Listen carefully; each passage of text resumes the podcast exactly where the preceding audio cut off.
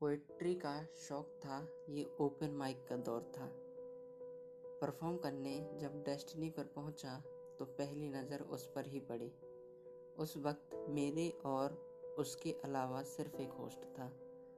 Chair तो वहाँ बहुत सी खाली थी, पर मैं तो उसके बगल वाली चेयर पर ही जाकर बैठ गया। वैसे तो मैं बहुत सख्त हूँ, पर क्या करूँ, उसको देखकर पिघल गया।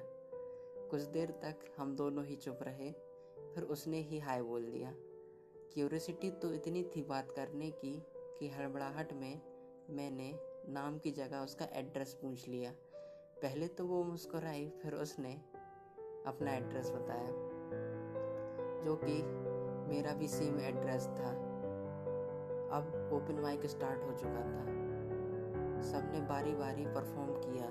जब उसकी टर्न आई, मैं तो उसमें ही खो गया। शो के बाद घर जाने के लिए हम दोनों एक ही ऑटो में बैठे, और इंटरेस्टिंग थिंग यह थी कि मैं वॉलेट से पैसे निकाल ही रहा था कि उसने हम दोनों के पैसे दे दिए। वो पंद्रह रुपए, क्या पता था ये पंद्रह रुपए हमारे स्टोरी को आगे बढ़ाने वाले हैं।